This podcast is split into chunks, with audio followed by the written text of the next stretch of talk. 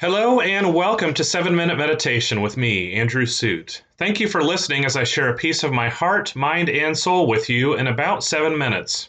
This is a 7 minute message episode where I share a sermon or message I preached. This is a message about faith for the fourth week of Advent.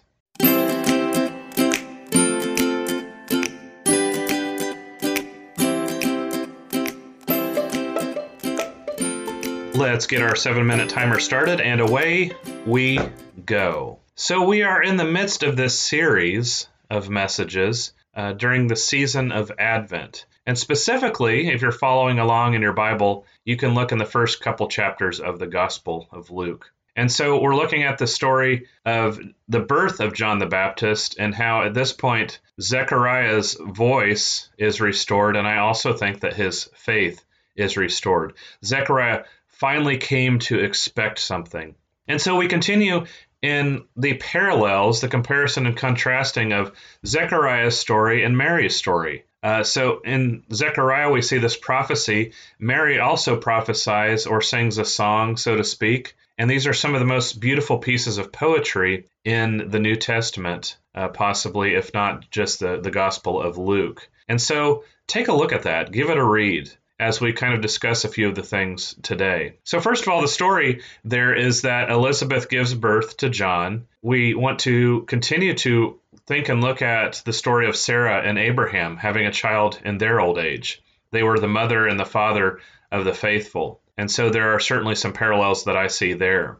There are customs in this day um, that circumcision would wait until the eighth day, and on the eighth day, that was also when the child would typically be named. And for male children, they were often named for someone in the family. I think this was true of females as well. So there was an argument that arose. And if you can imagine this, they're saying, well, his name's not John. He, should be named Zechariah, or there should be some sort of family name. And so I just imagine this scene and I see Zechariah trying desperately to communicate with the people, and they're not really listening or what have you. And so he finally gets someone to give him a tablet and he writes, and I think maybe he even says this at the same time. His name is John. And at that moment, his faith, his voice is restored. He finally expected something.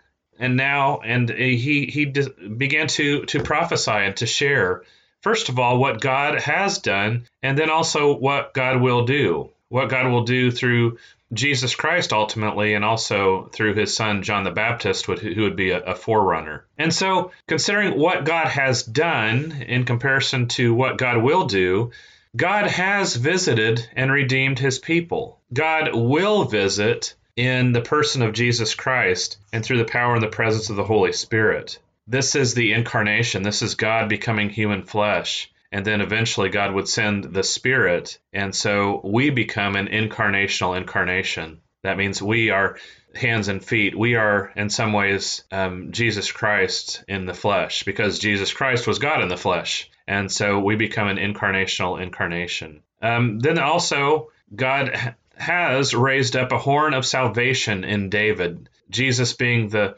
forerunner or the descendant of King David, rather. Um, the horn was a symbol of power, it was a symbol of strength. So the horn of salvation is a strong salvation. If you've ever heard someone blow a shofar to call people to worship, it's a it's a ram's horn. It's a very powerful sound that just uh, you can you can almost feel God's salvation within it. If if if that makes sense to be able to feel something through a sound like that. And then Jesus is the Lord, and the Lord is salvation. So this is what God will do in the person of Jesus.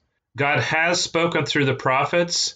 God will speak through a new prophet, Jesus Christ, the Son of God and God the Son. God has saved God's people from their enemies, from the haters, so to speak. And Jesus saved us ultimately, or will save us from sin and death. God has shown mercy, has remembered his holy covenant. Mercy is found in Jesus Christ, who took our death and made a new covenant in his blood. God has sworn an oath to Abraham, and Jesus said, Before Abraham was, I am. And finally, because of all of this, we can serve, or the people of God can serve without fear, and they can serve in holiness and righteousness. 2 Corinthians 5:21 reminds us that Jesus is the one who became sin, who knew no sin, that we might become the righteousness of God. And so John the Baptist, he prophesies about his son. My son, he, he says, you will be the prophet of the Most High. You will go before the Lord to prepare his ways. You will give knowledge of salvation to his people. You will call for the forgiveness of sins. Then God in Christ, and then through the Holy Spirit, will offer tender mercy in the sunrise or the sun, S O N, rise, as Jesus will rise from the dead. Um, God will visit from on high through the person of Jesus Christ and in the power and the presence of the Holy Spirit. God will give light to those in darkness, in shadow, and in the shadow of death. God will guide our feet to the way of peace. So, in this, we see that Zechariah's faith is restored. But it's an interesting study here at the end of this message to think of the Greek words pistis Christou, which can be translated simply faith Christ or faithful Christ. And so, the interesting part here in debates and thoughts about this concept is is it about our faith in Christ or is it about the faith of Christ? And there's our time.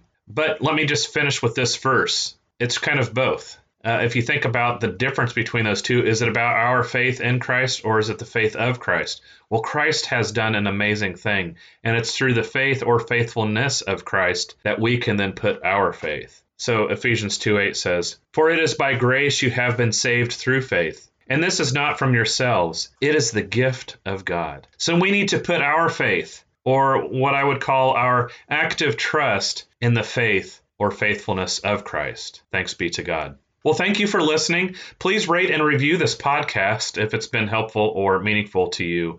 Feel free to connect with me on Facebook and Instagram. I'd love to continue the conversation. God bless you.